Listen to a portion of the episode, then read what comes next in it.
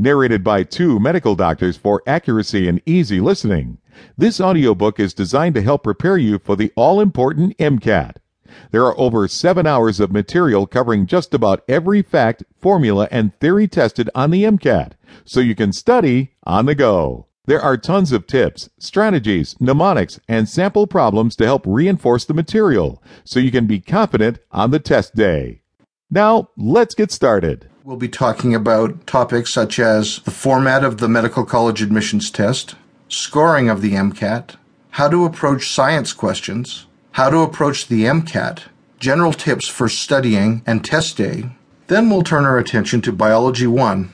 This will include introductory remarks, the cell, biochemistry, microorganisms, and chromosomes.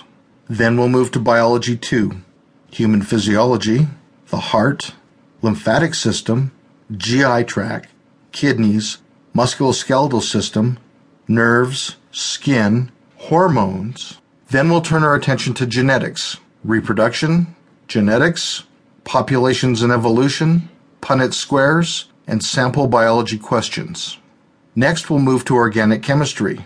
We will discuss the following topics acids and bases, alcohols, aldehydes and ketones, alkane and alkenes, ammonia, amino acids, benzene, carbohydrates, carbon, carboxylic acid, esters, ether, hydrogen bonding, phenols, separation and distillation, spectroscopy, and chemistry sample questions. Then we'll move to the general chemistry section.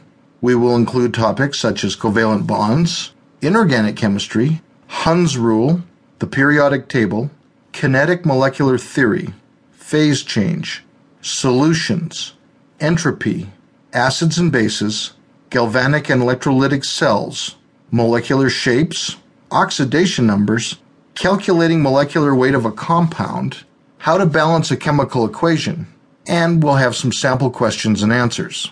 The final section will be physics. We will move our attention then to center of gravity, statics, voltage, vectors and projectile motion, circular and projectile motion, forces, work and energy, power and motion, stress and strain, density, fluid or hydrostatic pressure, fluids and motion, electricity and magnetism, and capacitors.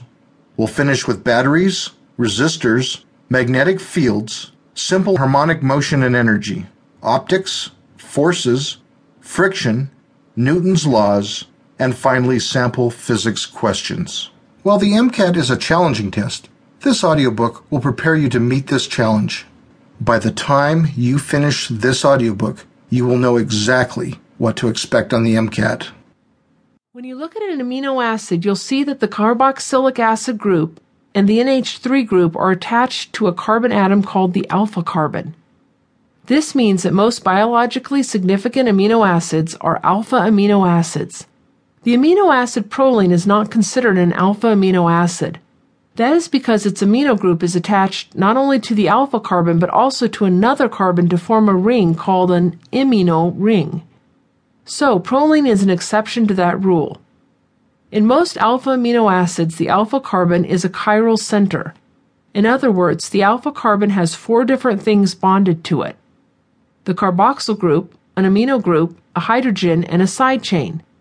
This means the molecule is chiral, which means that it would be optically active and it will rotate the plane of polarized light.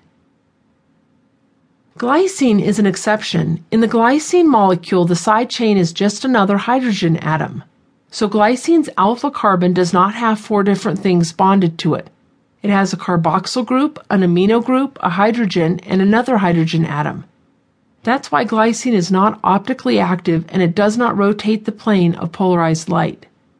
Since amino acids have both a carboxylic acid group which tends to give up a hydrogen ion and an amino which tends to take up a hydrogen ion, they can end up with both a negative charge on the carboxyl group and a positive charge on the amino group.